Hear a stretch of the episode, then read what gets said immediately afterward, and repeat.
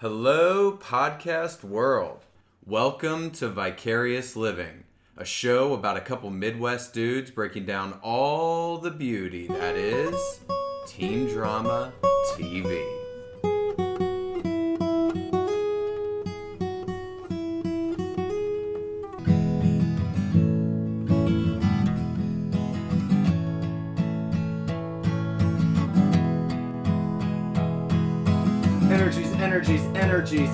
Energies. Welcome to Vicarious Living. Welcome back to the podcast. This week in podcast studio, we have two guests, married guests. Zerb, he's been on before. Hey Zerb, What's up? you're probably our most decorated guest Easily.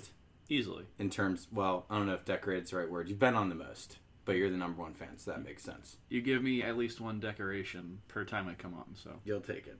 So Zerb's here. Also, his wife Jules is here. Jules, say hello to the kids. Hi, kids. Hey, kids. uh, Jules, first time on a podcast. Very excited, right? Very. More Very nervous excited. or more excited? Yeah. A little of both. Do you think it's? 70 30? Nervous? 70% nervous. Yeah. Yes. Do you think it's because you're just scared that you're gonna say something that gets you fired, or that makes you sound really dumb? both. No, I'm not worried about getting fired. I'm going to filter myself. Se- sev- Okay. It's 70 30. 70 70 30 dumb. Um, 30, 30 fired. Okay, so first thing, housekeeping. You know what, Zerb, your intro music, you've heard it before. Here's your intro music.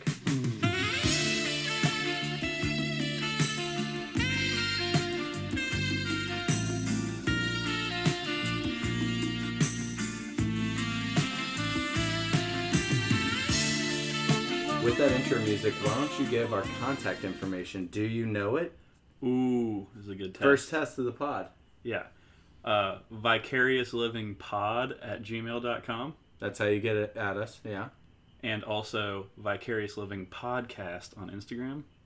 I don't even know if we need Pat anymore. Get him out of here. So before, uh, why why is uh, Pat not here? He's on his honeymoon still. Last time uh, we were on the podcast, I said we had a great time at the wedding, but we pre-recorded that. There was no way to know at that point if we actually had a great time at the wedding. But now we've went, on, been. went out on a limb there. Really I took a chance, um, but now we've been at that wedding. What were your wedding thoughts? extremely lovely. They had a donut rack. That was great. Some delicious Holtman's donut. Are they a sponsor? Are Holtman's a sponsor yet? No, we don't want them. You don't want them? No. You should get them. We don't want them. We don't want them. We, This we is, this is, this is a. Krispy Kreme pod. We got yeah, yeah. It's Krispy Kreme pod. Um, and then Jules, your intro music. Here it is.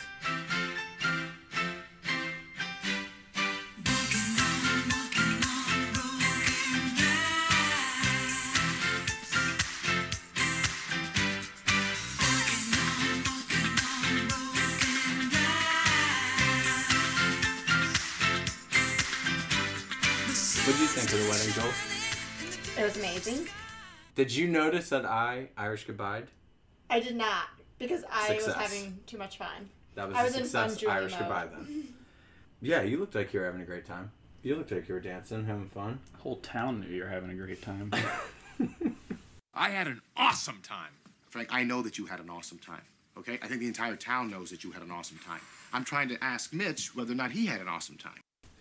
Um, okay, so let's get into let why don't we just start off with we want to get Jules warmed up, we want to get her ready. So we were talking a lot about uh, fuck Mary Kill. It's a very lady centric game. Mm-hmm. Ladies love it. Jules really loves it. So we're gonna first play fuck Mary Kill and see where we all net out. So should we start with the girls or the guys? Girls. Okay. So girls Peyton, Brooke, Haley from One Tree Hill, fuck Mary Kill. Who do you got? So I would definitely marry Haley. Yeah. But I it's a toss up. Oh really? I feel like I would go with Brooke for fuck and kill Peyton. But I love Peyton, so it's hard. Oh god.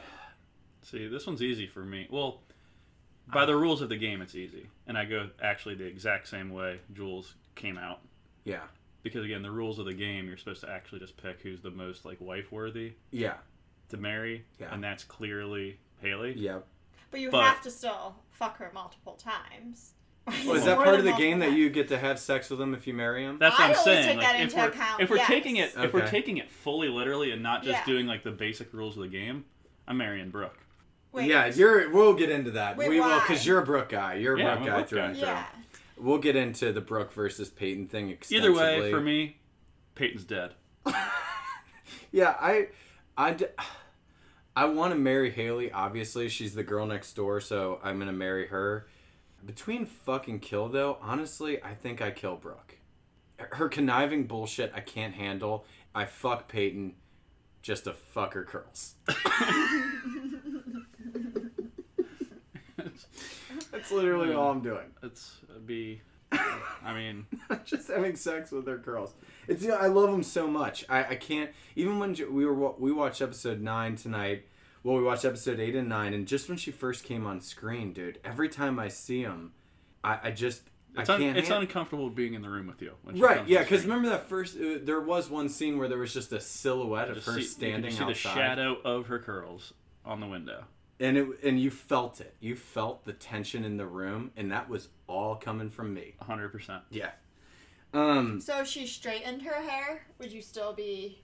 So Yeah, let's play. Let's play. So let's- Fuck Mary yeah, Kill. If with all Peyton with if straight all hair. three of them are gonna wear hats for their entire life. well, what kind of hat? No, You can pick the hat. no hats. Just she straightens her hair. You, no, you, they're wearing hats. If she's straight- but it, it's not a visor. It can't be a visor. Okay. It's got to be a hat.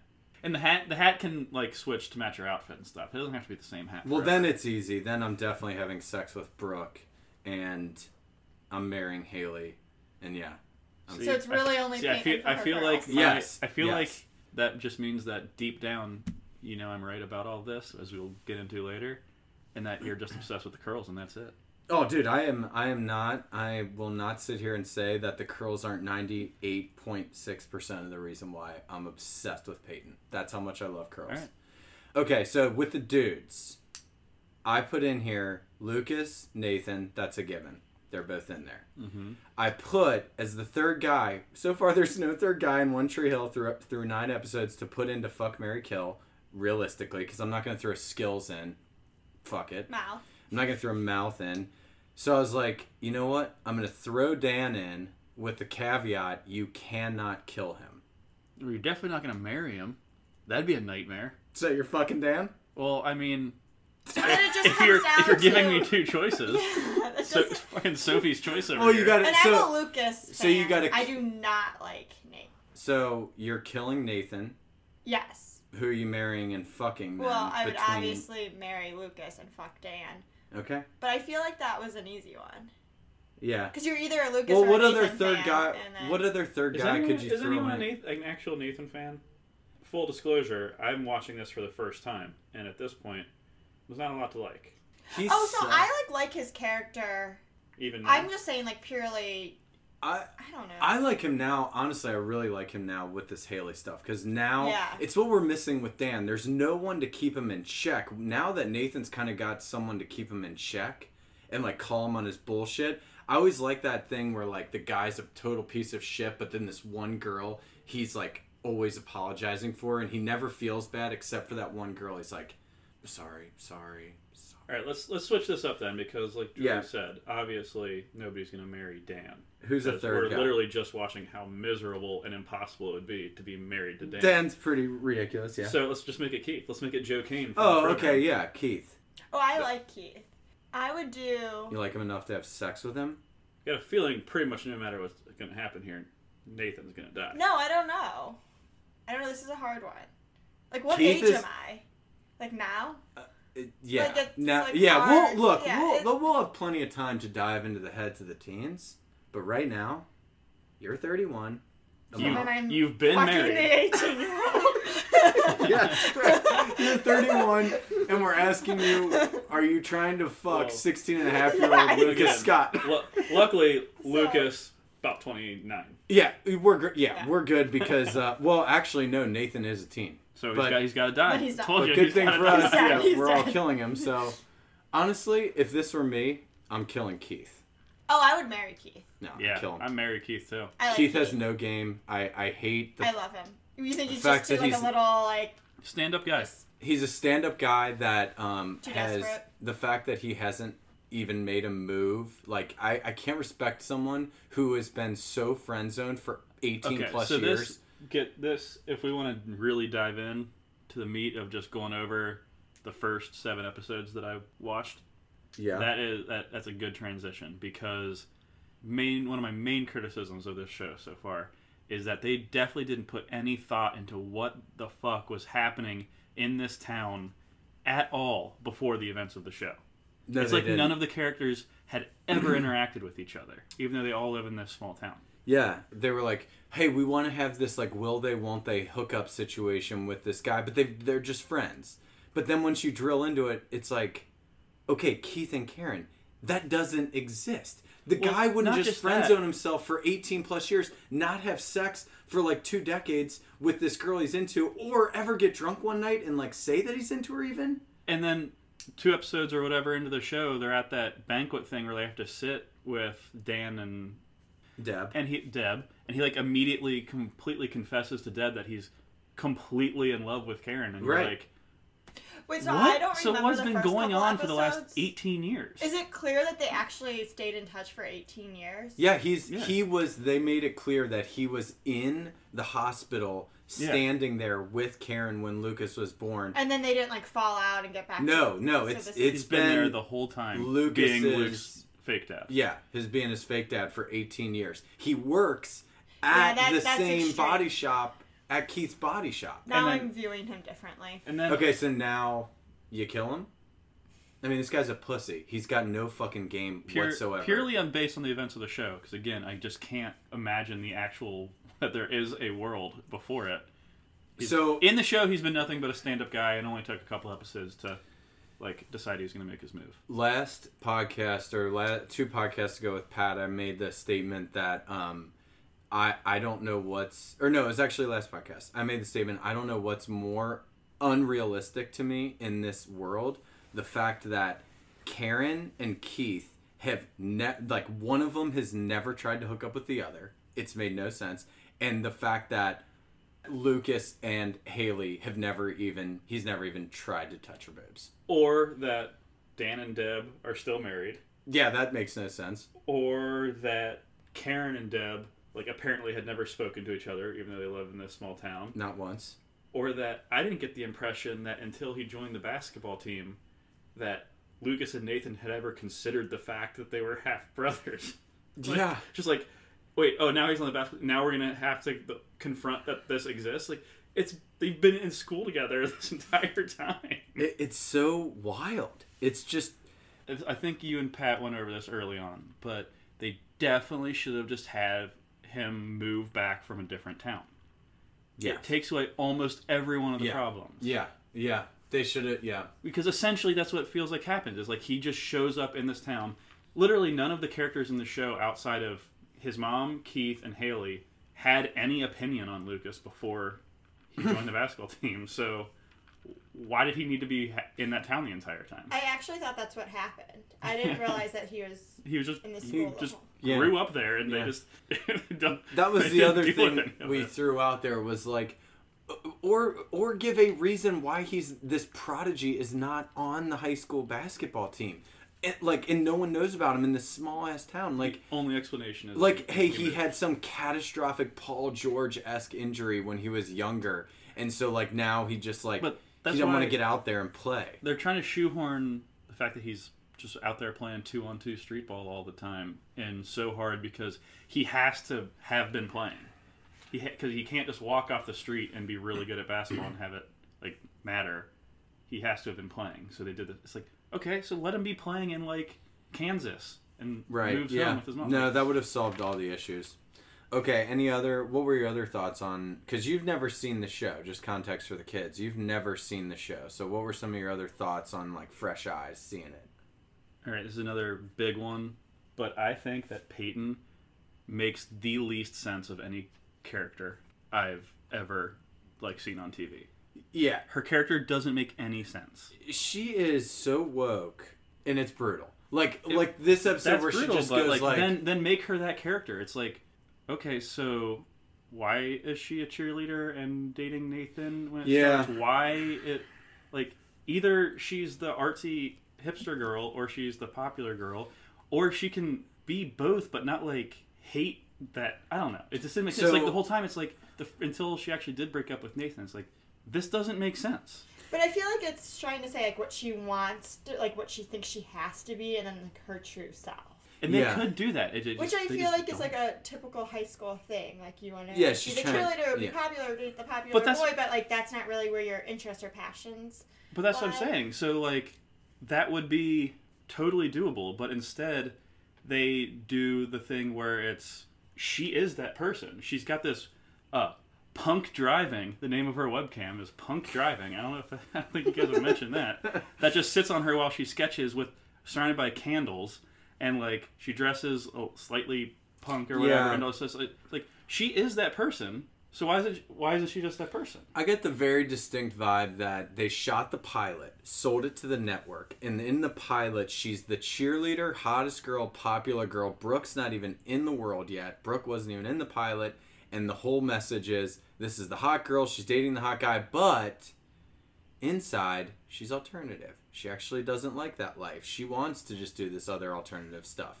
But then it then as we've gone on, it's like they've completely gotten away from her as a cheerleader and now she is just 1000% in this world this emo world and it's like i almost wish they didn't have to do that pilot because then i think a lot of the confusion would go away a little But bit isn't Some that of it kind of would. how it is with Nathan too? Is like he's this. No, Nathan's character makes sense. It's just it's all about his complete comic book villain of a dad. Yeah. Is So I think uh, Jules though makes a good point because I think with the writers, as we've seen, the writers are not great on this show.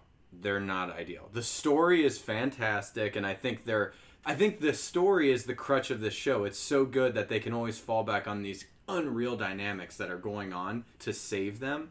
But the writing is not good. I think to Jules' point, what they're trying to do is say like, look, who the fuck has it figured out in high school? Right. No one has it figured out. Everyone's trying to figure out like what what they're all about, what they're into, who their friends are, and all that. And I think they're trying to do that, uh, that with Peyton, but they're just all over the map. And it's like, I can buy that a little bit, especially to the point where it's like if she was trying more, but I just feel like she's of anyone she's not. She like is clearly she's the artsy girl. Like yeah, she, that's yeah, her thing. So like, yeah, what's yeah. what I don't know. Like the the struggle. I don't know. I don't see the struggle there, and the whole character is just like, all right, so just be the artsy girl. I don't. Yeah, I think they wanted the here. story of Lucas goes Right. after the power. For popular sure. That's what I'm saying. girl, They- but they- they realizes that she's jammed it together. more. Where instead of They him, needed to drag out. yeah, that instead of him more. like yeah, that would have been so much better if he had to drag it out and like realize slowly that she there was more there than met the eye. Instead, it was like in your face the entire time that everyone knows that she's the artsy girl. She's Mm-hmm. out front the artsy girl, so there's no tension there about it. Yeah. Okay, that's good. Peyton, any any other lingering thoughts before we Um, get into episode just eight? what I touched on that I've never seen a more like laughably comic book villain character than Dan. He's just like literally has zero redeeming qualities. Is Yeah. nothing but pure unadulterated evil at all times. I'm, I'm, I'm, like I said, I'm never gonna give him an MCITW. It, it's easy, the yeah. lowest hanging fruit I've ever seen, and it's just, In fact, he shouldn't get it until he actually does one good thing.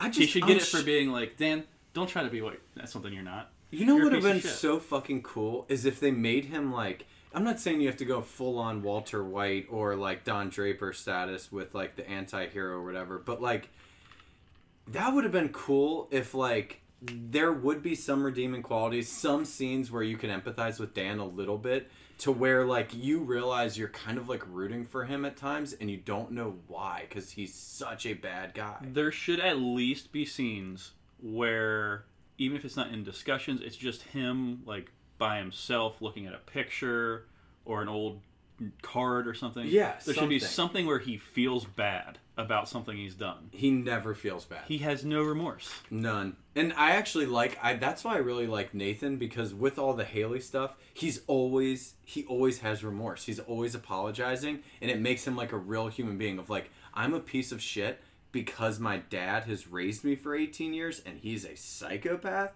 but I'm actually like I actually have like some character in here. It's Yeah. fucking deep. Yeah, he. I mean, they're actually setting up him of anyone to have that kind of like complexity. Which I love. I Um, love the layers, dude. I Through love the first the few layers. episodes, though, he could not have been the mad jabs he was throwing out. Oh, dude.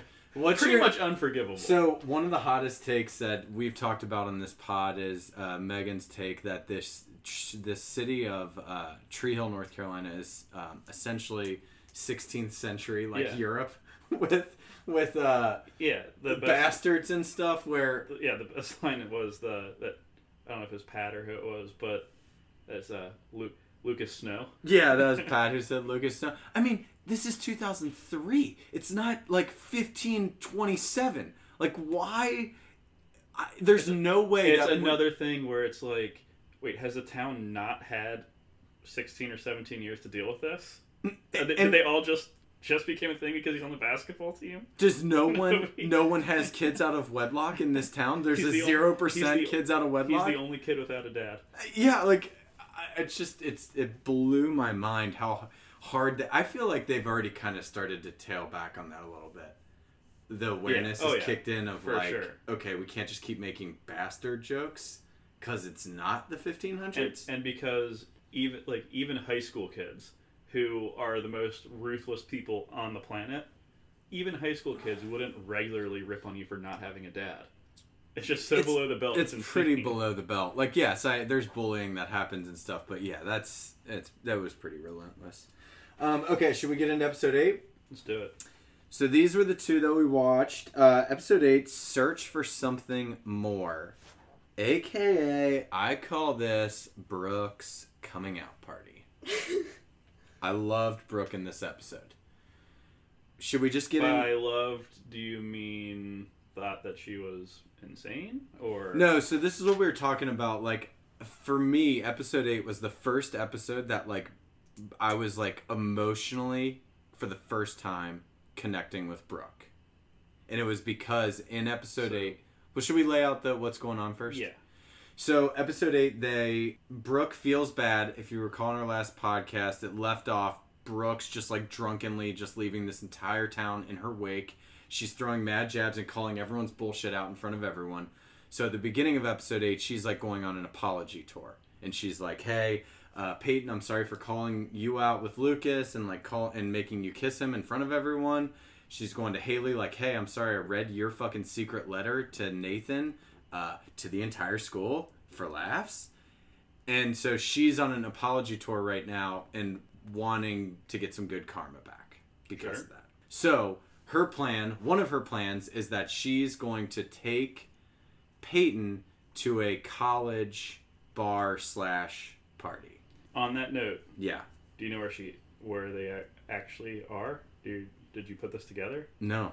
so first of all they are at duke Okay. and they're in a dorm They're in a dorm. They're in a dorm. It makes no sense when they walk in. That looks like a I noticed bar. that because they were like, "Is that your door, your room or something?" Yeah, so that's that's why the Okay, so they're at they're at a they're at a bar slash dorm. they're in a, a dorm with a bar inside of it, just like and uh, in the middle of the hallway. I'm pretty sure there was a live band. Entirely possible. I, I, I'm like 80% sure there's a live band playing, and that's why I assumed it was out at a bar. So they go to this bar. Um, Brooke's, per usual, just trying to fuck anyone with a dick and a pulse. Classic Brooke, up to this point. Does does the person have to have a dick? He doesn't have to have a I- pulse. So either a dick or a pulse. Yeah. That's all. One Either the other. or. Either or. Doesn't need both. Um, they go in and uh, immediately, classic Brooke style, she just leaves Peyton, fend for herself, and she just goes to try and fuck some guy. Fun fact the guy she goes to have sex with is the lead on a teen drama that was on ABC for got canceled in less than a year. Around this same time period, Life as We Know It. Did you you? probably never saw that. No, did you? I watched every episode. I was so pissed when I got canceled. Um, actually, uh, one of the teens, also fun fact, in that show is now the guy in Glow, the uh, guy who always wears the suit jacket with the sleeves rolled up, the the, the owner who bankrolls the whole Oh, yeah, thing. it's and hilarious. He's uh, one of the teen friends of that guy in One Tree Hill in uh, the show. Um, she goes there. She starts making out with that guy. Doesn't matter. The important thing that happens is that Peyton decides that some sketchy fucking dude who's got black nail polish on, who's sitting in complete darkness in his dorm room listening to death music, that's the place that she wants to go hang out. which and we'll get into why this gives it a bad name but they really i really feel like they go out of their way to give uh, guys that listen to vinyl records a bad name which i kind of took personally Yeah, it. that, that's should what they're, we get into why he's a bad they're, guy? they're- so they're yeah so they're bonding over his vinyl record collection yeah. she's not drinking but he convinces her you know one drink just have one drink Hey, just to relax. He goes over to his dresser to pour some Jack Daniels into a uh, cup, and then just gets a smirk on his face and pulls out a just a classic pack of roofies. Oh, classic pack of roofies, dude. Just pops one roofie in there again with just a smirk on his face, handing her her first drink of the night with a uh, just a just a little roofie in there. Okay, so I don't know. We're Again, this is at Duke, so shades of the uh, Duke lacrosse team. okay. So we we pledged a fraternity for six weeks in college. I never ran into any of this, but I know this happens. But like, this guy was just like so open about it. Yeah, that was the thing. Like, Like- it's it's one of those things we were joking about it while we were watching episode nine tonight. But like the the way that they try to tackle the tough issues in some in teen dramas Yeah. sometimes is so just s it's just handled so poorly. You know what it reminds it's just me so sloppy the way they do this. How they tackle some of these tough issues with air quotes is It's a tough issue. It's a real tough issue, date rape. Yeah, I don't know why I put that in air quotes. To be honest, date rape is serious, kids. Um, how they tackle these tough issues is on par with um, Saved by the Bell when they realized they needed to get like a drug, like a drug an- addiction scene. Or an AIDS episode. And in Saved by the Bell, they just got Jesse Spano addicted to caffeine pills, and that's how they attacked it. Like uh, how they attacked uh, like high school drug use. Basically, he was just like taking the stuff truckers take that they buy at the gas station. Hold on, I'm gonna put put a clip in here. Saved by the Bell, Jesse Spano addicted to caffeine. It's okay. Everything will be okay. Yeah. I just need one of these. Pills? You mean you really are taking drugs? I need them. Jesse, give me those. I need them, Zach. I have to sing. Jesse! You can't sing tonight. Yes, I can. I'm so excited. I'm so excited. I'm so scared. Jesse, Jesse. Do you remember that scene? Where she's No, like, I don't. I'm so excited, and I just can't. She's just listening to that song, and she's just doing that. And then um, at the end, I think it's either Zach or Slater comes over to her, and, he, and she's just like, he's like trying to hold her and like hug her, and she's like, I'm so excited, I'm so scared.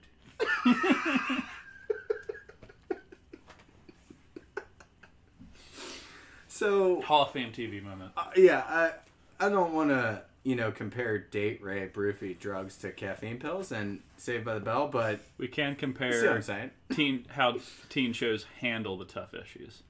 Yes. So, anyways, this guy just full on inserts the roofies in, waits like the 15, 20 minutes till she is just completely incapacitated, and then just we got a date rape situation happening. Yeah. Once she's like all roofied out, he just says, "Are you doing okay?" And she like slurs her words. So Yeah. he gets that same smirk, turns around, turns up his music, and closes the door. And uh, yeah, we've got a real tough situation. It's tough, dude. Tough. Jules, what are your thoughts on the date rape scene from a girl's perspective? Tough? Yeah, I thought it was really hard to watch. You gotta get closer. you're so far away. You're almost in the other room. I'm just trying to wake Jules up. So, what what are your thoughts on that situation? Ever been roofied by a guy with black fingernails? Maybe Can't twice. say it. It's happened to me. Why are we taking this out? Have you been roofied? no, I just was so awkward. Jules is saying to cut that out. Yes, I am saying to cut it out because I got awkward. I didn't know if I should take this like serious or like try to make a No, take it serious. it, Take it or, like- serious. What was what's going through your head when you're watching that because we're seeing it from a guy's point of view. Okay, here. So let what me, let me- actually was going through my head, to be real, was like this. When did the show air? Like ten Two- years ago. Before I think there was like a lot of awareness around it. So it was interesting to see like how they aired it and if it would be aired the same way today because I don't think it would be. So I, was trying to think of like what message it was sending to like teens and college students and that Well- sort of thing. But now there's so much awareness around it and the whole things with the universities and fraternities and stuff that I don't think it would have been handled the same way Well, I or aired the same and- way. and- that's what actually was going through my head. Mm-hmm. That so I- much has changed yeah. in ten years. That's a and- very deep thought. and part of part of that of how it would have been different is like I feel like in 2003 that was totally the the image people had in their mind of date rape. it, it was a Is- cliche. It was a cliche that for date rape to occur, it had to be some creepy guy straight up putting a roofie in your drink. Couldn't be a way less creepy guy not taking no for no, or Yeah. like there's a, a million ways it can happen that are a lot more realistic than a guy straight up having a pack of roofies. and I was actually thinking the same thing drink. that it's almost like misleading that it's this obvious. You know what I mean? Yeah. Yeah, no, because I had that same thought Like, when I it's not how it happened. I was watching it. I was going, uh, Peyton, you walk past a room with a guy, like it's completely pitch black. The guy is listening to like this music, so I don't- and I he's just- in the back corner of a couch looking sketchy as fuck. Like I'm not blaming her obviously for what happened, but I'm just sitting there going, Well, the way they set that up. yeah, but that's I was like- it's more the fact that she like, she ignored the red flags, but it's more the fact that like, Yeah, red flags the all red- over the place. That the guy of, did it in such in but- such a cliche, like ridiculous, over the top way. so that's so not the part the that top. was like I was turned off by. Not him, but the way that he just dropped a That- literally dropped a pill into her drink that he was making. Yeah, like I'm like, okay, you're in high school. It's tough, so it was like super obvious and stuff. I think it was to your point Yeah. earlier that now it's like, yeah, it's not Right, just as it's- obvious it's- putting a. Or Review. or The guy- as obvious as the guy who's sitting alone in his room painting his fingernails. It's the, Guy's got a backwards upside down visor. on. exactly. Yeah. He's making jungle juice, and he's popping like ten roofies in to just to get everyone fucked up. That or it's Yeah. like the uh, Brock Turner Stanford swimmer thing, where it's like Yeah. a girl who's trying to like walk home from the party and you know it just happens because she's alone. It's not like in the middle of a party. I don't know. I, It I just just was- wish But they yeah, that have. was my exact thing. Was just Yeah. like I don't think it would be. I don't think this would happen today in Yeah. terms of being aired that way, just because there's so much sensitivity around it. So it was still like hard to watch, but I was more focused on how things have changed in the last ten years. Yeah. Um. It was very Saved by the Bell caffeine pills. The way that they like, Yeah. the uh, the amount of care they took with it. Yeah. So to bring it all the way back, so that happens, and Brooke, she like freaks out. She goes in there. She like beats down the door. She gets Peyton out of that shitty situation, and then she doesn't know what to do. So she calls Lucas. So then what happens is Lucas goes there, and honestly, dude, what are your thoughts when Lucas gets mad? I have. I'm so happy you asked. Uh, I'm so excited to talk about this because first of all, he walks in there. He's supposed to be all huffed up and he's banging on the door and he He, looks like the least int- intimidating person in the world, and nobody's gonna open it. So again, this is where he goes, "Go get your RA," and he's like, so doesn't seem mad that mad or intimidating. And then he goes to kick the door open, and I almost died laughing because he literally just like toe kicks the bottom of the door.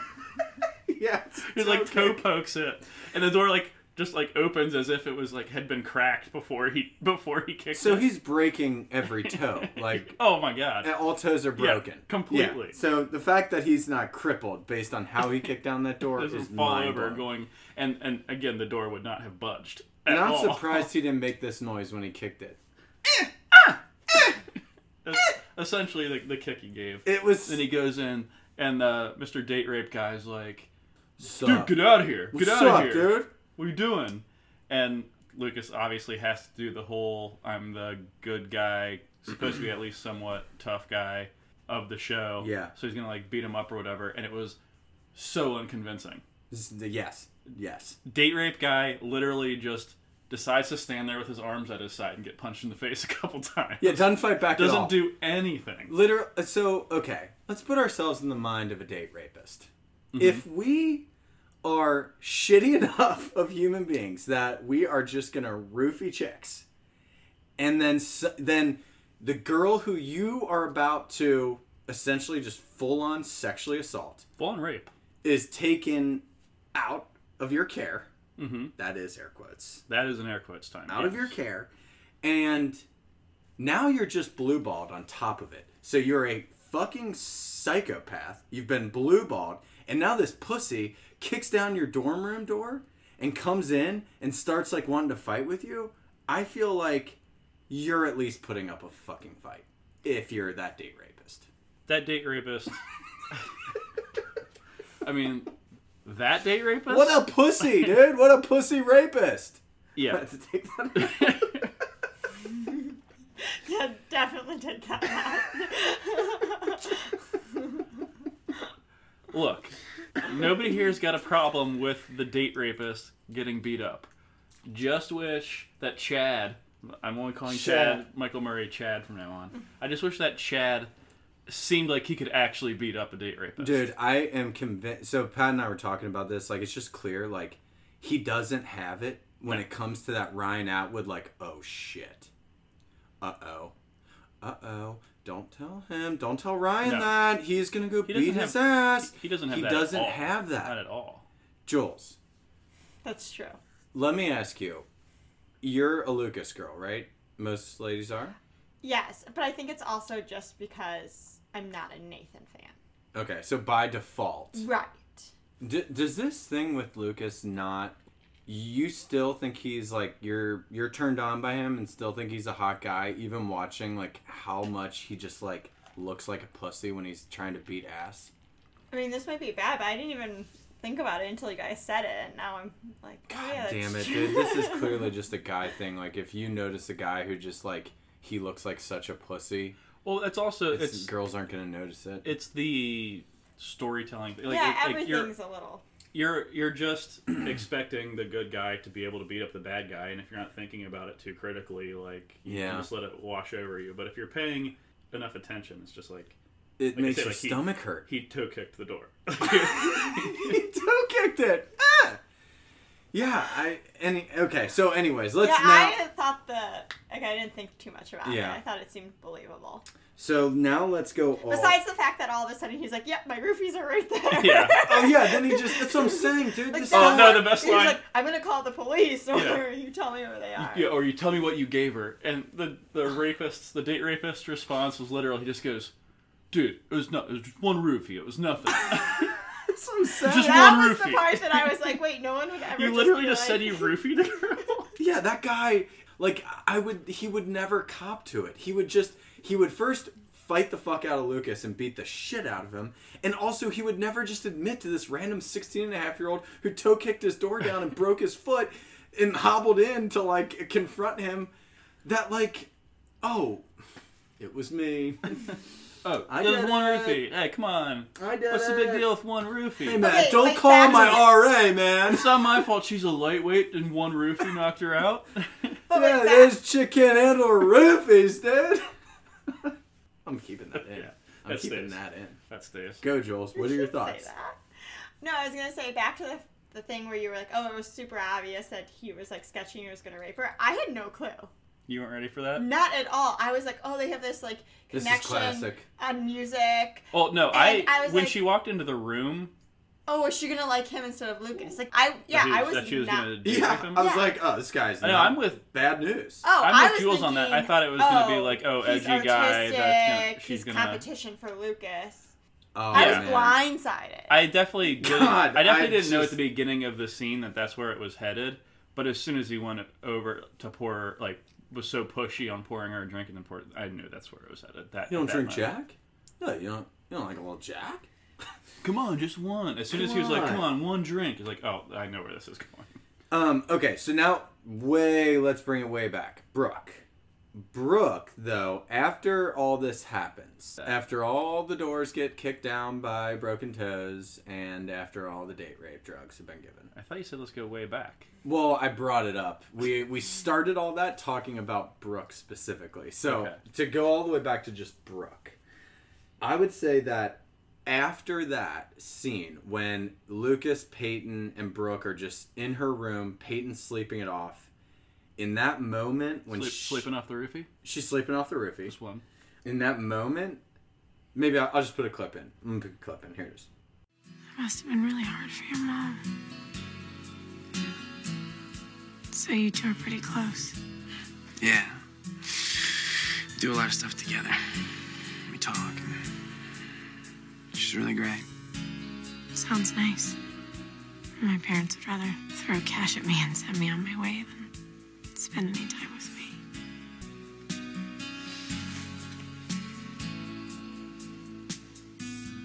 Listen, you can grab some sleep if you want. I'll watch her for a while. Okay.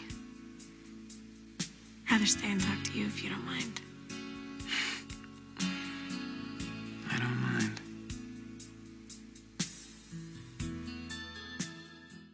That's where I was like, okay, for the first time, Brooke, I'm emotionally with her. I have not been emotionally with her yet. So this will be a good conversation, good time to have the conversation about you think she's realistically been trying to get with Lucas this whole time. I have I know she's been saying it, but I've never felt it until this episode when her and Lucas connected emotionally. So that's where I was saying I think she was since like episode probably three been legitimately interested in him as like boyfriend material. Episode two, which was her first episode, that was when she was just like, oh, new hot guy on the basketball team.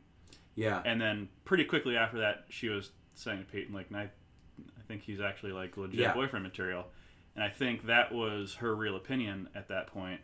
But it was Lucas blowing her off, saying, "Oh, she's just like the slutty girl. That's not. I'm not taking her seriously."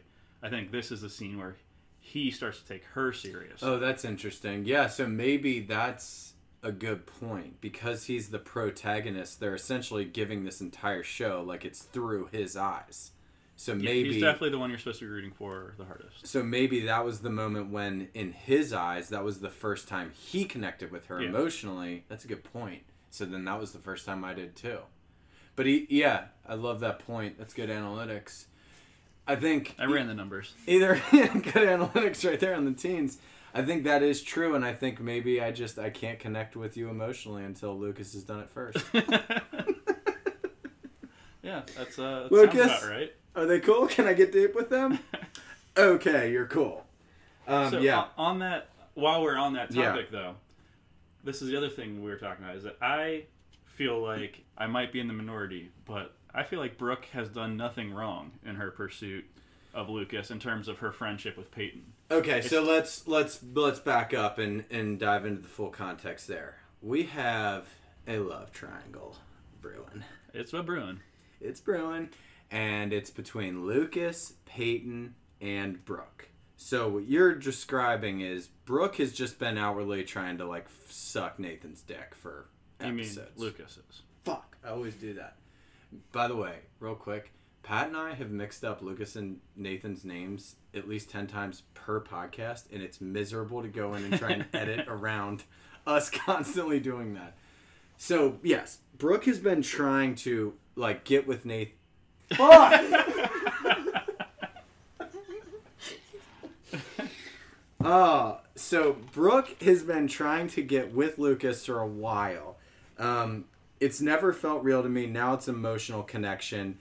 Peyton and Lucas, it's just been will they, won't they. There's a lot of like sexual tension between them, but Peyton just won't fully commit. So now it's like, all right, to your point, Brooke is ready to fully commit.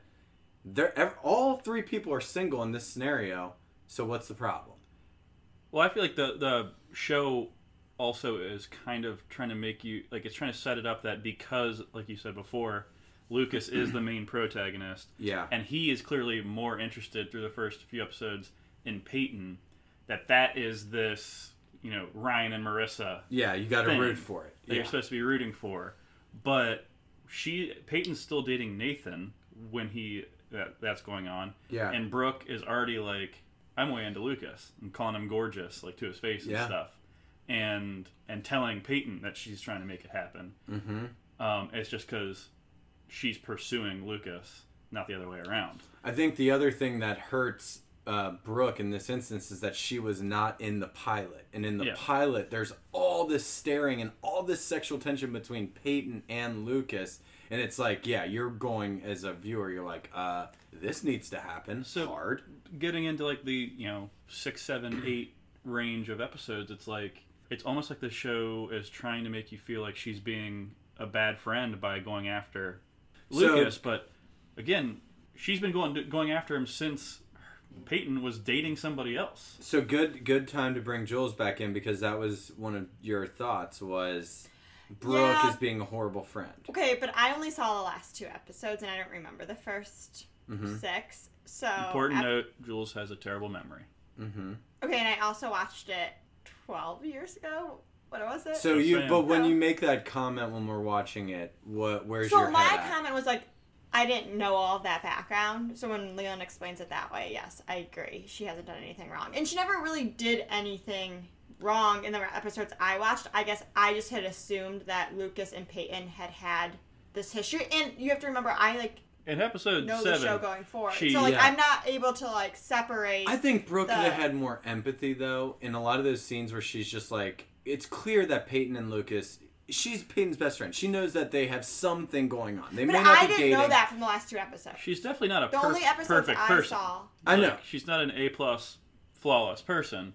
I think she could have had a little more empathy but with purely Peyton. in like, she's pure i'm just saying she's purely in the clear totally fair game to be pursuing yeah, look, lucas fucking Peyton, it's like shit or get off the pot. You've had a lot of episodes where Lucas was not giving a oh. single look at Brooke to get with him, and you just haven't. So now, brooke was literally throwing herself at lucas and he wasn't taking it because he was into peyton yeah, But that's what they just want to make it complicated. Like, Right. okay, now that they can finally be together, he might have feelings for. But her. there's So I'm literally a classic scene- love triangle. Yes. there's literally a scene at the beginning of the episode in episode 9 where peyton specifically says to lucas we're just friends you're cool with us being just Yeah. friends right Next So signals. then after that, for them to for the show to try to make you think that Brooke's being like a bad friend, it's like wait, what? She literally just said we're just friends, we're not dating. yeah. But I didn't. Yeah, Clear I mixed guess- signals, but I think it's it's obvious to me that Peyton does really like Lucas, and her saying that is bullshit. It's you even Yeah, see it in but episode. Brooke- No, it's but the Brooke part- I know, but. Brooke can't. Yeah. I know Brooke can't know that either because if, if you're No, no, I'm not saying she can't know. I'm saying sure, Peyton might deep down really like him, but Brooke also likes him. She, she But it's have the to part like when him. Brooke tells um, Peyton like, "Oh, you didn't know he's you didn't know he was such a great kisser or whatever," and then Peyton's face like was like, yeah, and she just walked away. yeah. But obviously, she didn't have time to like feel out the reaction or anything. Yeah. But that's But where that's it's like I if would you were say- really good friends, you would probably I don't know. That's where I'd Yeah, also well, say yeah. though, Peyton knew Brooke was into Lucas, and she made out with Lucas, and didn't like feel bad about it. So Yeah, you're you're a Brooke guy through and through. I just I feel I like she's getting you a, for it. she's getting a bad rap. I love her raspy voice. I love it a lot. So I'm not gonna fault you for that. Th- These are classic teen complicated issues, you guys. Yeah. If we're not having healthy debate about this, then what are we doing? You know, this is a teen podcast. Shut the podcast down when those debates end. Okay, let let's uh, zag here. Let's go to Nathan and Haley because I would be remiss. Why don't you clarify that? Because yeah, for all all the podcast listeners out there who have been uh, loyally listening to every episode, you may have heard BD use the term remissed about I don't know 15 times by now, which isn't a word. It's just remiss is the word. Right. I, I finally remembered to tell him that recently. Yeah, so I would be remiss if I didn't discuss Nathan and Haley um, because this shit is heating up, dude. Um, I want to play a clip of their first fucking kiss at the end of episode 8. Here it is. I don't know how to do this, all right? I'm, I'm not like you. What does that mean? All right, I screw up a lot, all right? And being around you, I just, I don't want to be that guy anymore. Well, who do you want to be, Nathan? I want to be somebody who's good enough to be seen with you. You should have thought of that last night. You know, I keep I keep putting myself out there and you keep blowing it. And it's probably a good thing because at this point there's nothing that you can say or do that's gonna surprise me.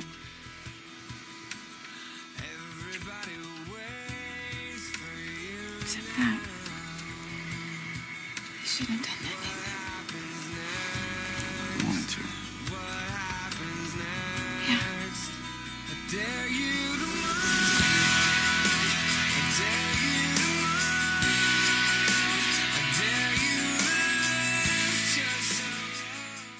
Okay, couple things. One, unreal line by Nathan.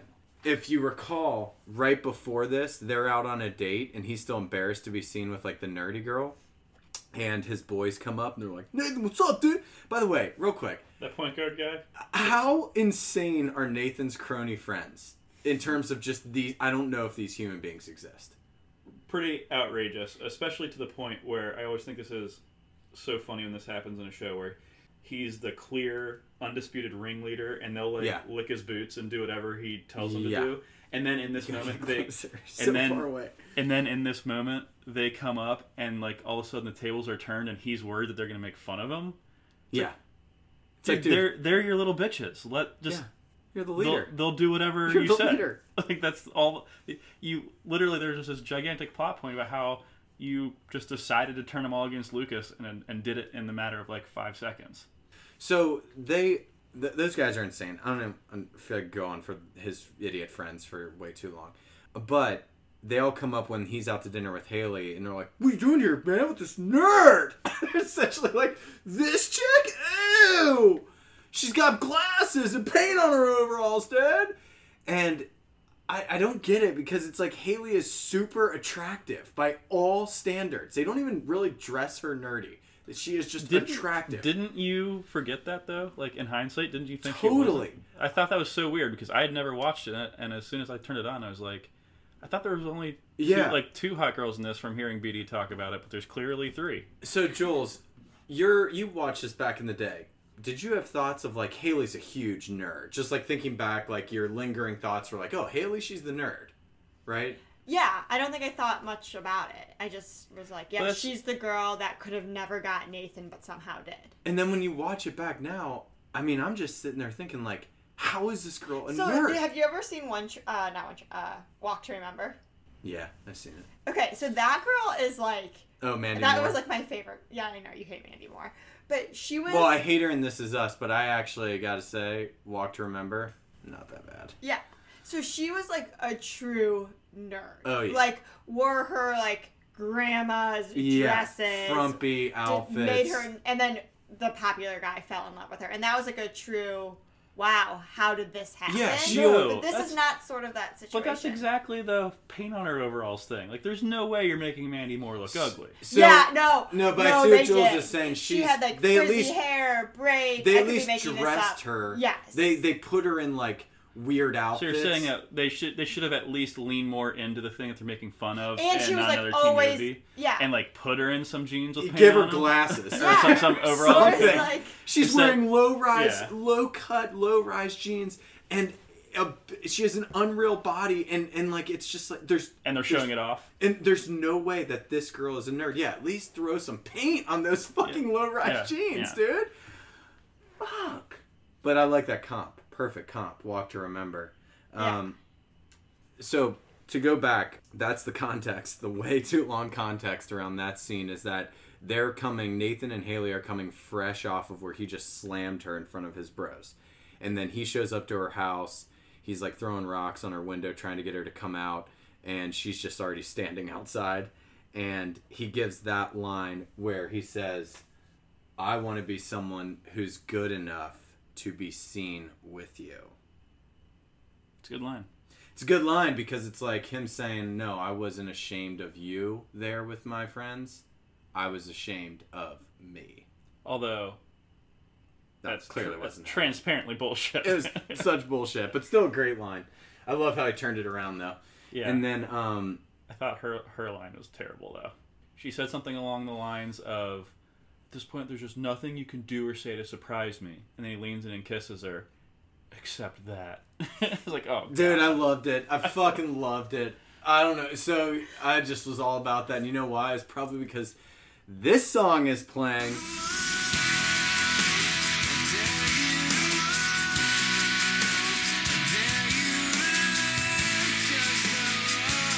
Dare You to Move by Switchfoot, where she's like, Oh, it Dare was you Switchfoot. to move, dare you to move, something about you. And I'm just like, uh, well, it's all in. It's just fucking all in. And, um, dude, but you don't That- like that's the Switchfoot? most that's the most 2003 thing I could possibly think of. Dude, it Switchfoot. just Also, the reason I loved it with that song is Nathan did my first kiss move. Do you have a first kiss move? No. Or did you? Back in the day? Didn't, still don't. I totally had a first kiss move, and Nathan did it. Jules, you can weigh in on this if you would appreciate this. My first kiss move was always go in, I initiate, because I know there's no way she's ever going to initiate a kiss. I mean, she's coming off, if, if I've played this right, she's coming off like three straight months of hating the fuck out of me. so there's no way she's going to initiate. She's kind of still disgusted by me. I go in for a kiss, I initiate, but it's just a quick like it's a quick peck to just say like, "Hey, I want to do this. I mean business." But then I pull away. It's a business peck. It's a business move. You pull away to like read her I pull or- away because I don't. I'm never. I'm never gonna go in for a full makeout. It's just to go in to say like, look, I want to be kissing you. I don't want there to be any like confusion. I do want to kiss you. I go in, initiate it, take away the whole shittiness of like the initiation part, and then just pull back, and then just kind of wait for her to go in there. for then her to go in for the real like the full on. How many times has that but what happens if she It's does never it and actually she, like, backfired. Is waiting for you. Okay. It's never even. Well, if she if I go in and kiss her and she knows okay, like it's it's clearly on right now. If she doesn't want to go back in for more, then it's like okay, I misread this situation and clearly she does not want to be kissing then you're me like, back. whatever, it was just a so then I can it's just not- back. Yeah, yeah, yeah, it's it's not- not. If I go in with an aggressive makeout and that backfires, And then you have to have like the talk. Like, Yeah, now you're oh, creepy as fuck. ready." yeah. but no, it's never actually. I have a pretty good success rate. It's like low quantity, but like it's never backfired on the Small sample times. size. Small sample size, but it's a hundred percent of the time it's Do, worked. since we, we already you already mentioned that it was you went in for a business pack.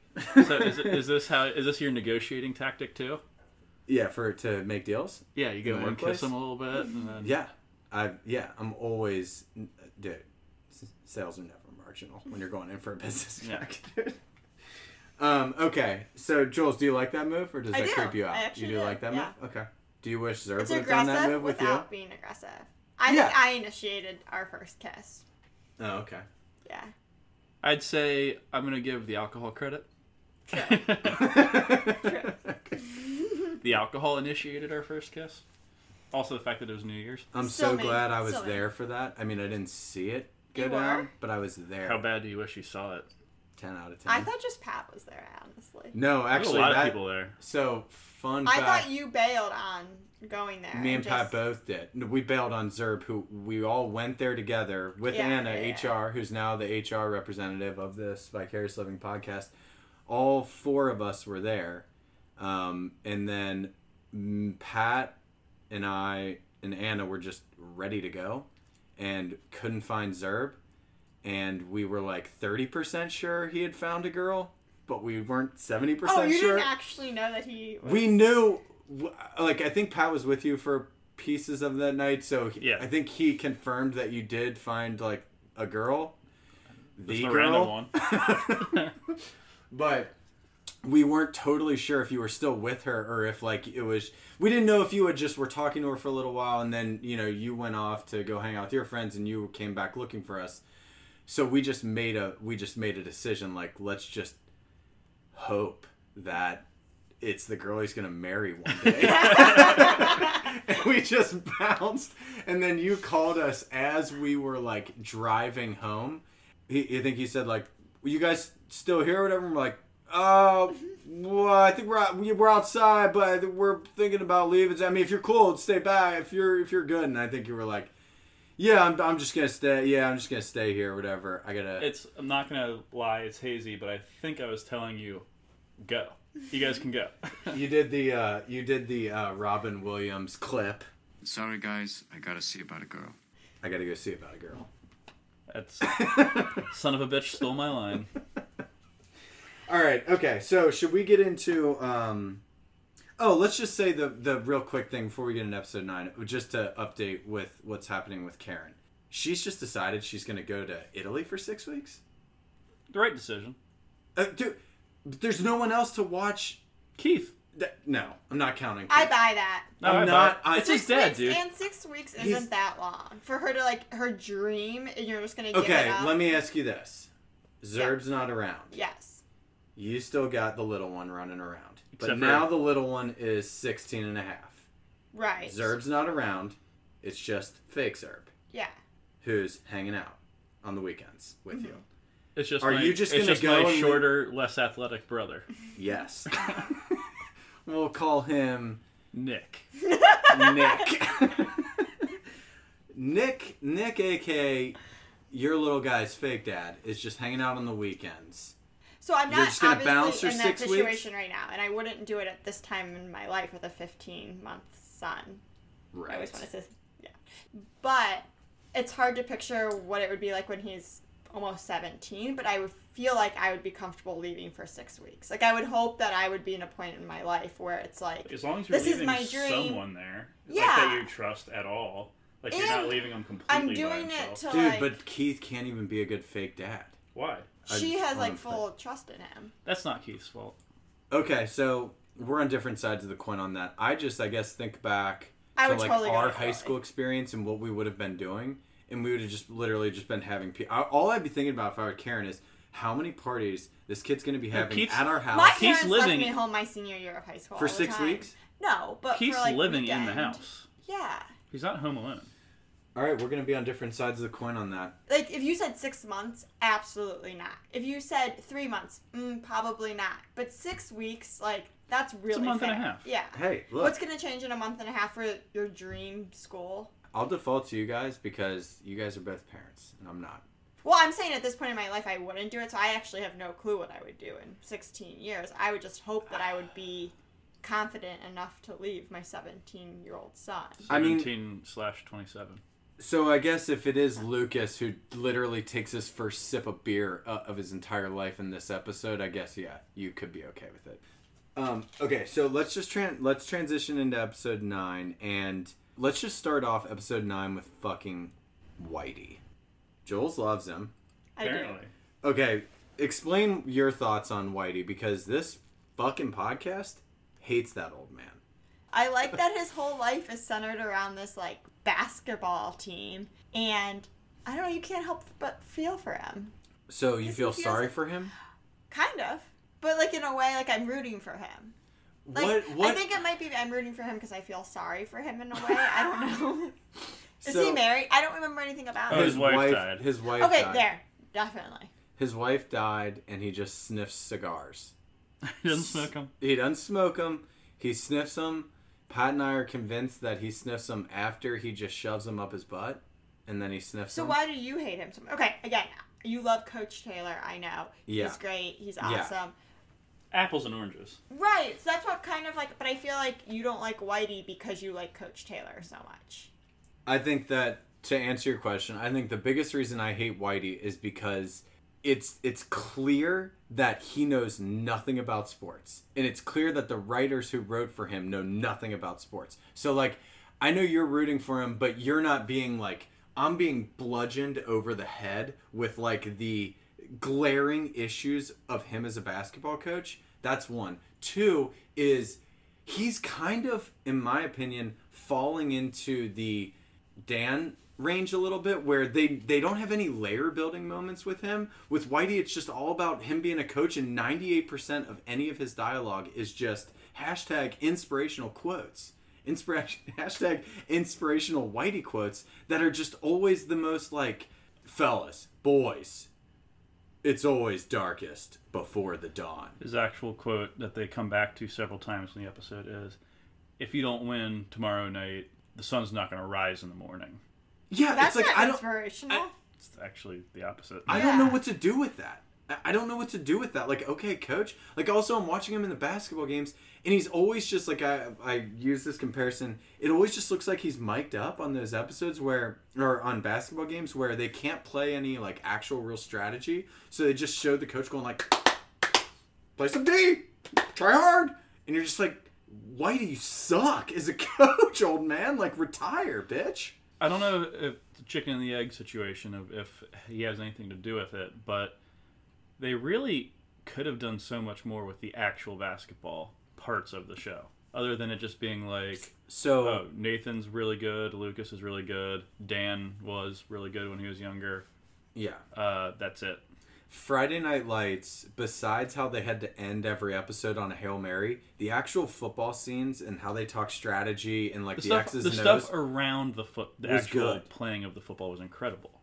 all of it The locker room stuff, the practice stuff, Yeah, the just like the coaches. pressure of it. Yeah. yeah. They didn't nail that in. And anyways, to answer your qu- to a long way around your question, I think the biggest thing that bothers me is he. They always give these side small characters like shots to succeed. I think of like Landry and Friday Night Lights. You get like shots, and you might only get a couple if you're really small.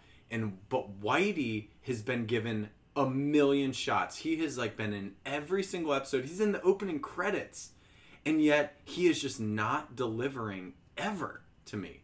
Like I never empathize with him. They, I never. What he he, he blabbed on about his know, wife. I still we don't know that story. We should look that guy up on IMDb or something. I wonder. He's probably I- dead. Probably. But I get the feeling that he was like a beloved character in a show from like this early 70s or something. Like he has this, especially from the way they show in the Built-in credits, cred. that like yeah, that he's supposed to be bringing something just to the show just by being on it. He's just not good. Dude, But not only is he fucking still alive, same birthday as me. That's incredible. oh, like him more now? dude. He was in No Country for Old Men. It says best known um, by the public for his starring role as Maurice Minnifield on Northern Exposure in 1990. I guess he was coming off of that, and that's what he's most well known for. I mean, 13 years later or whatever. I, yeah, I mean, so I could be totally wrong on that. Um, in which case, feel free to edit this whole thing out. But I feel like you're. no, I think he if He's he's, most well be- known from that, he's coming right off of that. he's supposed to be. I felt like he was supposed to be recognizable, but I don't recognize him. So I'm just like, why is this guy here? Hmm. He has alopecia. Hashtag Whitey facts. yeah. So, anyways, um, I, I, I, I don't connect with him. Actually, I am gonna give him the MCITW this week again, and it's just for one scene, and you know the scene I'm Yeah. talking about. There's one scene. So for this week's MCITW, that is the Marissa Cooper is the worst of the week. Brought to you by Wicklow Wear. W-I-C-K-L-O-W. Where? Be free and explore. Get all your outdoor gear at wickloware.com. Type in the promo code VL at checkout. Get 10% off of your order. VL Swag, $30. Get them, kids, on Instagram or wickloware.com. Whitey's getting the MCITW for one, his head is too big to put a baseball hat on. Completely way too big. we saw that in the scene.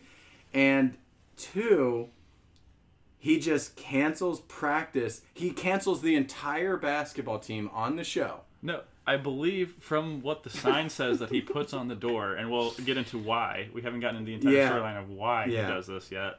But he puts a sign on the door that basically says he's canceling the entire sport of basketball. yeah. it just says basketball canceled Yeah, with no until further notice. And okay, so let's describe why.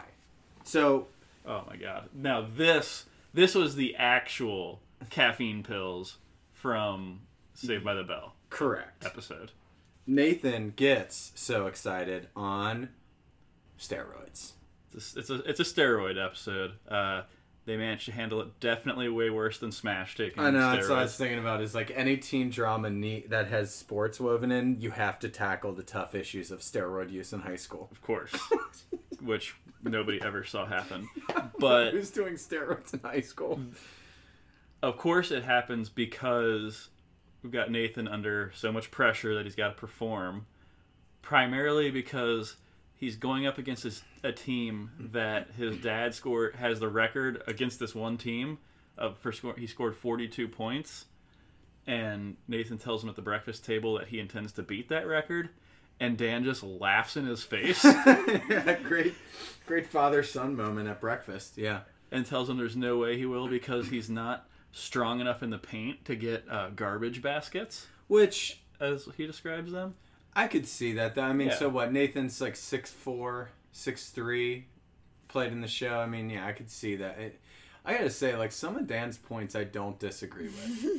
I mean, oh Nathan's God! I was, I, I was, I've been meaning to ask you when you were gonna pull the the Caleb Nickel th- move and get decide you were on Dan's side. so Didn't think it was possible.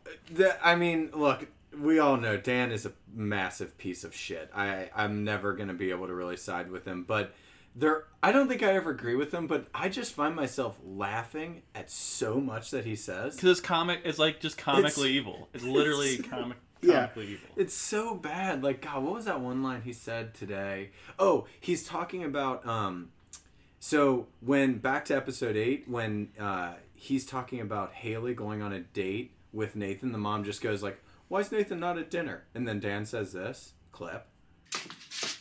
Nathan joining us? Uh, no, he had a date with Haley. His tutor? Must be a mercy thing. You did not just say that. Come on, she's from Westover. Her father works for the power company. So, what are you saying? That she's somehow beneath him? Don't be so dramatic. I'm just saying Nathan could do better. Hmm, funny. That's what my parents said about you. It's probably a pity date. Yeah, he's like, "Must be a mercy thing." Mercy thing or a pity And then she thing. says like, "Dan," and he's like, "Don't be dramatic. Nathan can do better." so it's like those are the lines where I'm just like, I'm kind of all here for those lines of Dan just being a massive piece of shit. Anyways, um, what were you ta- saying about him? the, his whole speech that gets his son to Oh, take yeah, steroids yeah. is him telling him that a there's no way he's going to break his dad's his own dad's scoring record because he sucks and b the reason the main reason he sucks is because he's not strong enough in the paint so obviously the only possible response to that is to take steroids Obviously, yeah. Um, so there was another clip. I know we're just gonna have a lot, we're just peppering a lot of clips here, but to go back to um, Whitey canceling bra- uh, basketball practice. no not practice just basketball Yeah, sorry, him canceling it in general um, because of Nathan's steroid use. That's that's why he's canceling basketball for the whole city of Tree Hill, North Carolina. because with He two said point he's part two of the problem. yeah two points away from the record Yeah, Nathan collapses on the court because he's been using steroids for two days. Jules, have you had a bit any big run-ins with steroids coming from public schools? Yeah. Really? Is this a lie? No, this is a true story. Do you know what steroids are? Yeah. Okay. Jules, just for the kids, I just want to. I wish this was a video medium, because Jules has like given the cut signal at least thirteen times tonight. because I don't want everyone to think my husband's a complete dick to me. They're gonna get that dynamic, and that's only gonna make Zerb look bad. Yeah. so don't um, worry, you're gonna come off looking pretty good anytime Zerb shuts you down. Yeah. Just making sure. You know steroids are. All right, so you you had a run in with steroid use. Yes. Go ahead. This kid, this the first kid I ever dated, he shot himself with steroids. He injected him. Yeah. Nathan's taking pills. No, he We shot him on his, they're- in his oh, ass. in his ass. Yeah. Yeah. I didn't For even know what what it sport? was. Football. Yeah. See, I can actually see doing it for football because that's like a real like football or baseball. It makes sense because you're trying to like bulk up. You're trying to like. I, I don't understand it for basketball. What does what do steroids help you with in And basketball? again, this is like the like that's what people are like. Oh my god, those were steroids. That that's what people said. Who knows? I mean, I was well, like if he's sticking a needle in Yeah, his yeah, yeah. ass, that's steroids. That was a real thing. That actually happened. Was he really good at football? I don't think so. Want to tell everyone where he is today? Oh yeah, this is probably good. We're not gonna say his name. There's no way he's listening. Well, no, I actually think that. Should we just call him Chad? I call any fictional person Chad. Well, I did hear that he was in jail for running an ecstasy ring in Mexico. Okay. It's very quality okay, that's what I I could okay, this is like my first boyfriend that I dated for like a month. That like Oh, you dated him? I said it in the beginning. It was my first boyfriend. Oh, I didn't. I mean, boyfriend being very loose term. So just think of what your life. I mean, you could be living a life of luxury in Mexico, like All that ecstasy cash. all that ecstasy cash, It never goes wrong. all the adventure that you're missing out on because you married Zerb. I mean, what a step Hey. down. you could have had at least the first half of that movie Yeah. before. Right. When you said when you said guess what he's doing now, I just thought you were gonna say he was the rapist. Montreal. He played the guy who date raped Peyton. Um, that is okay. So, dude, I, I've realized on this podcast that me and Pat always are, Pat and I are always saying are always saying things about uh, we're just making blanket statements like no one ever wears Letterman jackets, and then a public school person will chime in like dude, Oh, you're yeah, just people definitely way wrong their on stuff a lot jackets. with like your high school experience because we didn't go to a public school. That is I say, interesting. we had that right. Yeah, not wearing Letterman Yeah. jackets. They're so lame. Literally, do agree with that. Every single time, like in this episode, Nathan shows up at Haley's door to apologize, or at the at Karen's cafe or wherever. He's just wearing his Letterman jacket over like a button down. It's like you could look not look like a bigger fucking loser right now. Yeah. If you tried, like you could not come up with an outfit that makes you look more like a loser No, than wearing that. no. And then it's it's tied also with the the 2003 baggy jeans that are like 15 sizes too big and Timberlands. Everyone's wearing Timberlands, baggy loose fit jeans, and Letterman jackets. It's it's a wild look. You look like you weigh like 400 pounds in these outfits. impossible Like- to tell. it's, it's so weird. Um, okay, so Jules has a hard out tonight. So she's got a hard bedtime out. So we got to just power through a couple more. We got like two more clips and a fun fact. I'm going to do the fun fact first. Fun fact Lucas. He gets drunk for the first time in his life in this episode, correct? I think that was implied. I think as of Yeah. that moment, Chad Michael Murray had never been drunk, from what I Um, can tell. the way he sipped his first beer, either he is an unreal actor or it was Chad Michael Murray's first sip. How about when he gets home and he's supposed to be like super buzzed slash drunk? Yeah. He's never been drunk. No, it, it, it, it reminded me of how Brooke was acting when she had taken a couple pain pills, where I'm just like, uh, I don't think that's how you act. if you are altered in that way. Pretty sure that's not how it So, fun fact: he when he drunkenly uh, hangs out with Brooke that one night, he gets a tattoo on his arm. That tattoo, that stupid fucking Chinese tattoo. What is that? It's He like says- Chinese writing. Well, he says, and this makes it hilariously like kind of racist. As he he calls it an ancient symbol for fun. and it's just And like it's just like Chinese, a Chinese Chinese word. for fun. The, so two things. One, the fun fact. That's a real tattoo that that d bag Chad has in real life. He's been. You can see it in the first like seven episodes. They've been covering it up with makeup, and you can kind of see it under. And they just realized, like, look, we could either This is getting annoying. yeah, we could either create a storyline where you just one night you get drunk for the first time and you get a tattoo, or we could keep applying the five pounds of makeup to your shoulder every single episode. That's hilarious. And so they just wove it in. And they, how they, made the right call. Yeah. I'm gonna say so weird that he just has that tattoo in real life on his shoulder and nothing else. it's an ancient symbol.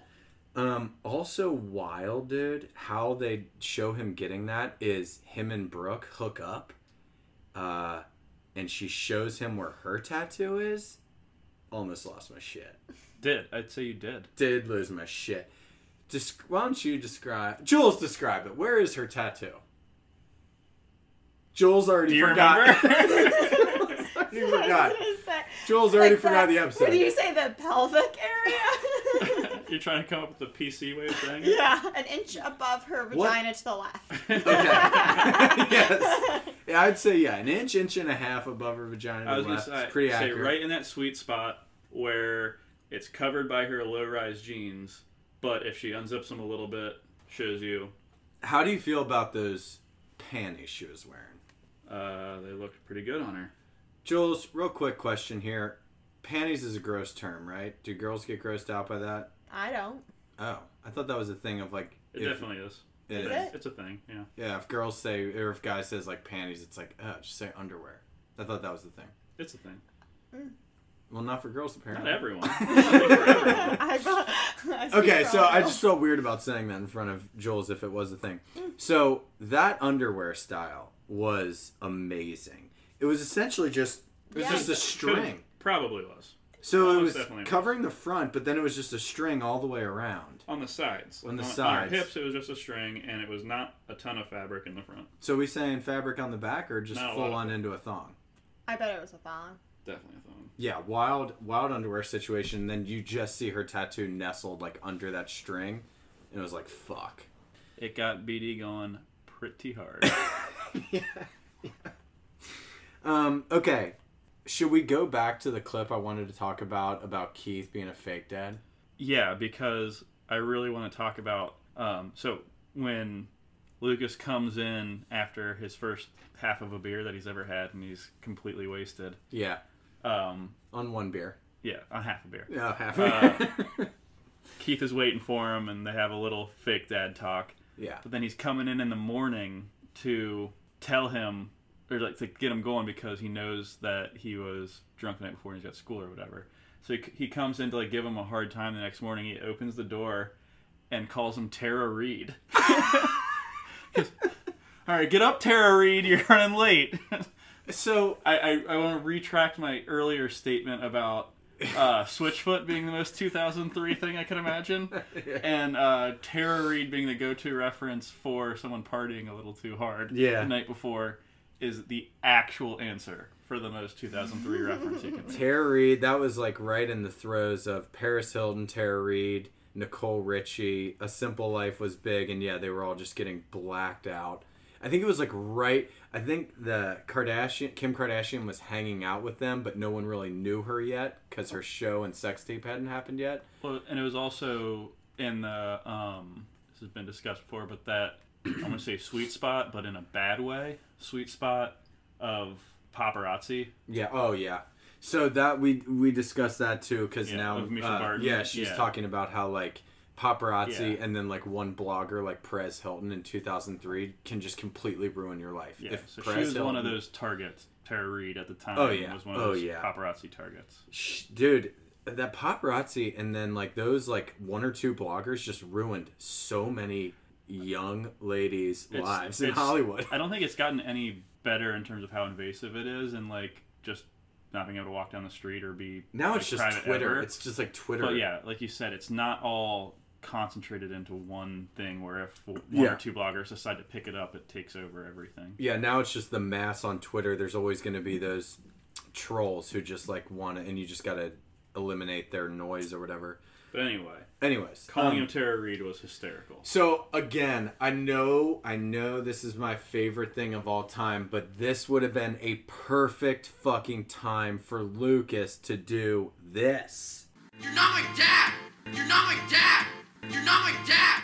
You're not my dad. like, just yell the fuck to Keith that he is not his fucking dad. It. I don't know why that's always been my favorite thing in the world, but It was a golden opportunity. I will defend quickly the decision not to do it though, because low hanging fruit, too obvious. definitely a little low hanging fruit. But also, usually that happens in a situation where it's like the, the stepdad's Yeah. coming in and the teen is rebelling and Yeah. like doesn't like that the new guy's there. but Lucas actually wants nothing more than for Keith to be his dad. Yeah, he kind of does. For him to yell, "You're not my dad," would be like a, an actual big deal. I mean, have you ever seen a son push for his mom to have sex more than Lucas does with his mom and Keith? Never. That's what I'm saying. I mean, god damn, is that guy. you guy? only do that if you want that guy to be your dad. I, I honestly, I just keep thinking like we're gonna have a scene where like the mom walks in on Lucas and he's like closing her door, and she's like, "What were you doing?" And then he steps to the side, and you just see a sock hanging on the doorknob, and then Lucas is like, "I was just setting it up for you and Keith." like I just keep thinking. He is like pushing so hard for his mom to have sex. Yeah. Actually, now that you say that, Lucas is really bad at this. He should definitely be like trying to set up romantic evenings and if he wants Yeah. this to happen so bad, fucking do something about it, Lucas. Dude, he sucks at like trying to get his mom together with a guy. What a terrible wingman. Sucks. Fucking horrible wingman. Okay, last clip. Uh, last clip we're gonna play, and then we'll let jo- uh, Jules go to bed. Peyton, at the end of episode nine, trying to get Lucas, she decides like, "Oh, I've fully realized I do want what I can't have." Classic. I want what I can't have. I see that he's kind of starting to have feelings for Brooke, so now I actually do want Lucas. And then there's this clip. So, what's up? Lucas, I made a mistake. When you said you wanted to be with me, I got I got scared and I pushed you away, but Peyton. but The truth is, I want all the same things that you want. I do. And I want them with you. Okay, superstar, you ready to score? Hey. We missed you after the game tonight. Yeah, I. I guess I just kind of got turned around. Peyton. And then so right there, right after Yeah. Brooke says, "You ready to score, superstar?" or something Yeah. like that, comes in looking Yeah. like wearing his oversized sweatshirt. I'm sure that had you going pretty good. Loved it. After right after he says that, there's approximately 20 straight seconds of silence as they all just stare at each other. All right, let me. I'm just gonna play the the song that's playing when this is happening, and I'm gonna play it for. Let's just play it for like 20 seconds to really feel how awkward it is.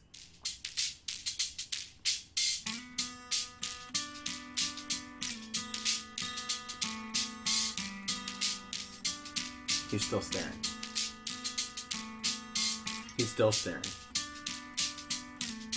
He's still staring. And the staring just ended.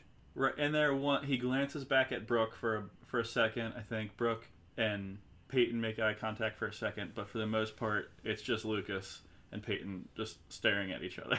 Eh, uh, So I know Jules, you didn't feel that, right? You were like caught up in the moment. You didn't feel how awkward that would have been. No, I mean I thought they broke it up well. they did. They they did about ten seconds, then cut to what everyone else was doing, then came No, they back. cut- for I mean, it another was a 10 little cut to a dramatic, whole but other it was scene. just uh, But that the was fact, the cliffhanger. But the fact that they well, But- they cut away from after, like I said, about you know five to ten seconds at least of the staring.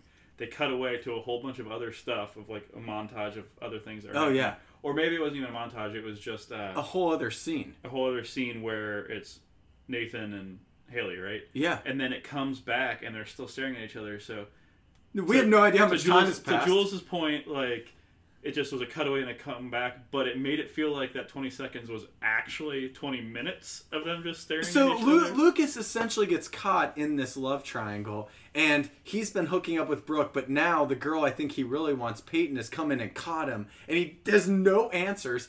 And it seems like, based on the way they edited that, that yeah, he was just standing in the middle of two girls, just going like this. As, again, we I mean we made the noise before of what he For- did. It could be five hours. When he kicked, when he toe kicked the door. Uh, In this case, he, he's just going. Uh. Uh. Zerb has his thumb up his butt right now. He's fingering his butthole. Yeah, no, I'm with you. Finger up the butthole, making that noise. Yeah, the whole time it just seemed like he was doing that, and it was just so. I know you're saying cliffhanger. You want to end the episode that way, right? Mm-hmm. But I just wish he would have had something like cocked and loaded. Like you, he Like knows a that Peyton. one-liner? Yeah, he knows that Peyton is Brooke's best friend. So like he's got to have some explanation at the ready for when the girl he really likes comes in and confronts him like, That said, all you I just say- told me that all- you just wanted to be friends. All Yeah, have like, say- why didn't he this say is, I'm, that? I'm pretty sure this is a uh, an, an actual OC line. I believe it's Oh. a summer line. I guess timing is everything. Oh All he has to yeah, say. yeah. Timing is I guess everything. timing is everything. Or you could even do the OC line when Marissa and Ryan are having some shit. Then she says this: You're too late. "You're too late." I mean, could Yeah. Lucas say that too? I know it's Lu- timing. He's Lucas- not going to say that because he Lu- wants yeah, Lu- Peyton. Lucas is. I know. uh, that was my first instinct was to be like he, he should say something that like the kind of thing in real life that you can never think of on the spot that's like cutting and gets but that's not his character he wouldn't be able he wouldn't like say something that made her feel shitty No, he just stands there smoldering like an idiot, and he just looks confused. looks so lost He looks so lost and confused. Okay, who's your MVP this week for Pat? This is Sir Pat. We love you, Pat. love you pat Hope you're enjoying uh where Paris. Is he in Paris right now? Sure Hope you're enjoying Paris or wherever your travels are taking you. This is MVPs for you. it's brooke it's obviously brooke yeah. I mean, how could it not be uh, Brooke? I, lo- I, dude, to me, like I said, episode eight, Brooke's coming out party. Right. So that's what I was gonna say. She she uh, transitions from just full on pure horniness mode to Mhm. actual emotions mode. Yep. She actually gets her guy that she's been going after. Dude, she did. She fucking did. And she looks great doing it. So real real quick, Brooke Peyton, you're a pay, you're a Brooke. I'm, I'm you're a Brooke. Brooke girl. Yeah. Through and through. Total Brooke girl. Uh, not Looks saying that, wise? that Peyton is not attractive. I'm saying I'm a Brooke girl. Looks so you're going all looks, are you going personality too? I'm going both. I'm, Okay. I mean, obviously, the over the top horniness would be a bit of an issue in terms it's of tough. It's pretty tough. I mean, you're just thinking in about terms all of- the dicks that she sucked. in terms of the picking Sorry. her to marry and fuck marry Kill. But that being said, pure looks wise, yes. Also, she's fun. She'd be way more fun to hang out with. than She's Peyton. not always always saying things like Peyton is like, "What is life? What is this life that Or- we live?" Or sitting in front of her weird webcam with a bunch of candles. Like, Yeah. She she's just trying to have a good time. So I even that Peyton slam aside, I am a Peyton girl through and through. Jules, where are you at, Brooke Peyton? I'm a Haley. Oh, looks wise. God damn, went with the Haley. I love Haley. Haley's the best. I do like her. I love her. You've really come around. I really, I love honestly the relationship that she has with Nathan. It's the best. Do you feel that way, Jules? I agree. What? You, I'm really end it. Let's end that. it with a take I from Jules. like- What do you think? What do you love about the relationship? Is it because like he's the cool guy and she's the nerd? Yeah, I mean, I like the cliche storyline. Like, yeah. She's got to change she brings the out the true. the true Nathan. Right. No, I love that storyline too because it's like I was talking to Anna last week about it about how is this a classic like all girls fantasize about changing the bad boy. You're the one girl For that sure. finally changed Yes. him. Um, I think there's a little of that going on, but then yeah, I think it's like, oh no, there's actually like a real human in there that we just haven't seen yet, and Haley's the only one that can pull it out. The best, most accurate version of that like cliche thing that I've ever heard is not that they want to change. It's that they want the guy who's ostensibly bad but secretly good. So they want the person that it outwardly is bad, but when you get them, it's just the two of you. You know he's good. You think that's what happened with you guys, Jules, with Zerb? He's a bad boy. Absolutely. You know, he's a bad boy on the outside, but on the inside, he's actually a pussy. I'm pure. I'm purely ostensibly bad. We'll stick with that. All right, let's. uh Hey, thanks both of you for coming on tonight, subbing in for Pat. It was nice that we ended up with a Peyton girl, a Brooke girl, and a Haley girl I love that on this pod. I love that. So now we don't need to fuck, marry, or kill any of them. You're you're just full on dating Haley, Jules. You're full on dating Brooke, and I'm just full on dating uh, Peyton's curls, not Peyton. Peyton's curls. Sounds like we all got we want what we wanted. All right, so with that, we're gonna play Jules' outro music because this is our first time on. We've already played Zerb's out- outro music a lot, so this is Jules' outro music, and so we're gonna say, kids, you talk on it. You sleep tight, kids, and Zerb, Clear eyes, Full heart. full hearts do less. Yes. do way less. Is that what it is? Plural, plural hearts.